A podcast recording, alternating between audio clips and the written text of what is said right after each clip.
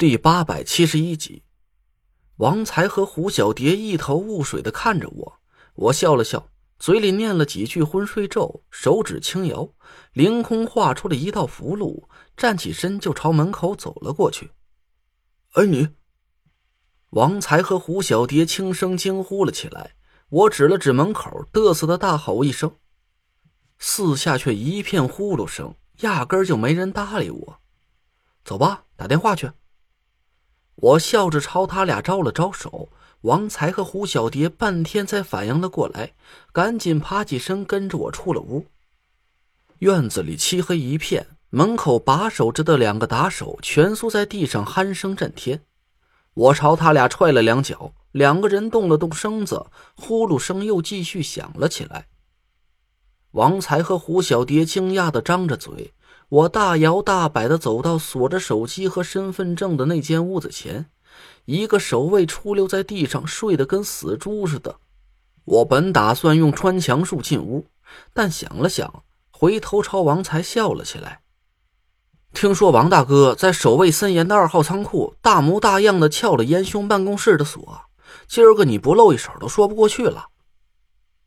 王才伸手摸了一把门上的老式大锁头，脸色很不屑。原状的书呆子用的是最先进的7重保险电子锁，还放了好几个看门的，都让我3分钟之内给破了。这种，切，没技术含量。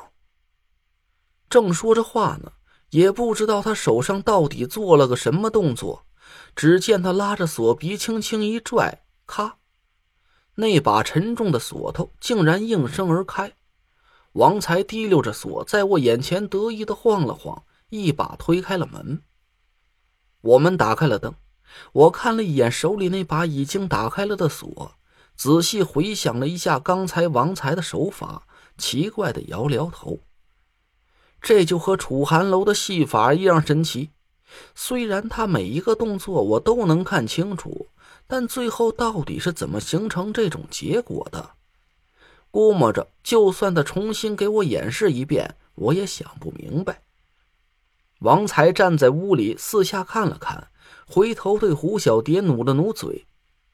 胡小蝶扫了一眼屋子里的陈设，径直走向了墙角，把堆放在那里的几个破破烂烂的竹筐搬开，伸手在地上摸索了几下，拉开了一块木头地板。嘎的一声轻响，那块地板竟然被胡小蝶拽了起来，墙角处露出了一个黑黢黢的方形孔洞。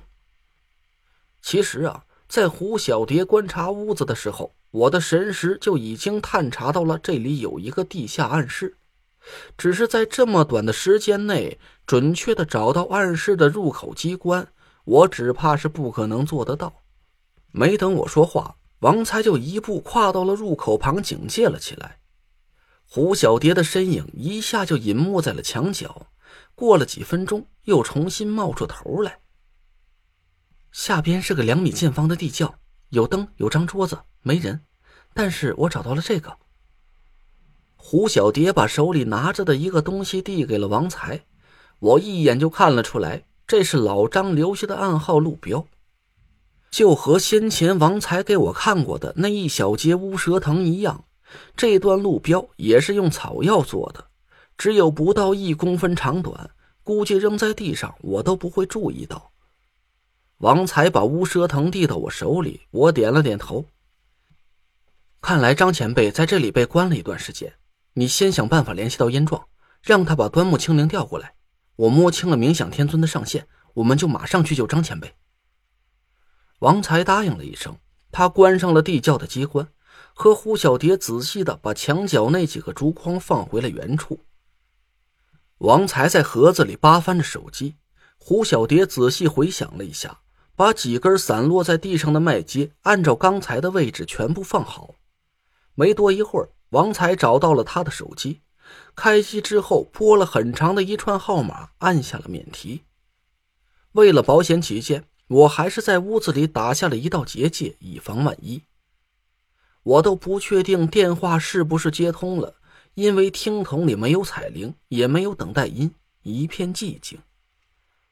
几秒钟之后，手机里毫无征兆地传来了几声咔咔的响声，好像是有人在用手指轻轻敲打着听筒。王才也伸出手指敲了几下，又过了一会儿，燕壮的声音突然传了过来：“王才兄，我是燕壮。”王才看着我指了指手机，我赶紧和燕壮简单的寒暄了几句，把王才发现了老张留下的暗号，我们三个人潜伏进了邪教组织，和他说了一遍。“燕兄，端木清陵那边进展怎么样了？”“皇天不负有心人，端木还真从夏风嘴里得到了一个信息，只是……哎呀，快说，手机快没电了。”“陈师兄还是这个急脾气。昨天端木又对夏风实施了一次催眠，夏风在迷迷糊糊之中说出了两个字，只是这是个人名地名，还是个天气或者其他什么意义，目前还不得而知。”我们三个人的神色都很紧张，六只眼睛紧盯着手机。“什么？”“大雨。”“大雨？”我们三个人对看了一眼，我心里突然动了一下。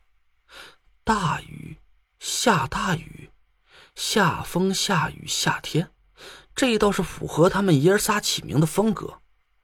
“可惜呀，夏风在说出这两个字之后，可能是突然有所警觉，直到现在也没再吐露过一个字了。”燕壮叹了口气，我想了一下，说：“这样，你另派其他人继续审讯夏风，赶紧让端木清陵赶到中州报道，越快越好。”“好，燕某这就去通知端木，马上连夜出发。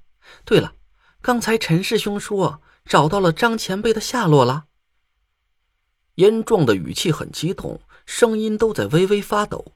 我笑了笑说：“王大哥已经追踪到了张前辈留下的路标，我这就派小龙暗地去探查一下他具体的藏身位置，等把这个冥想天尊控制起来，我马上带人去营救张前辈。”“太好了，他还活着。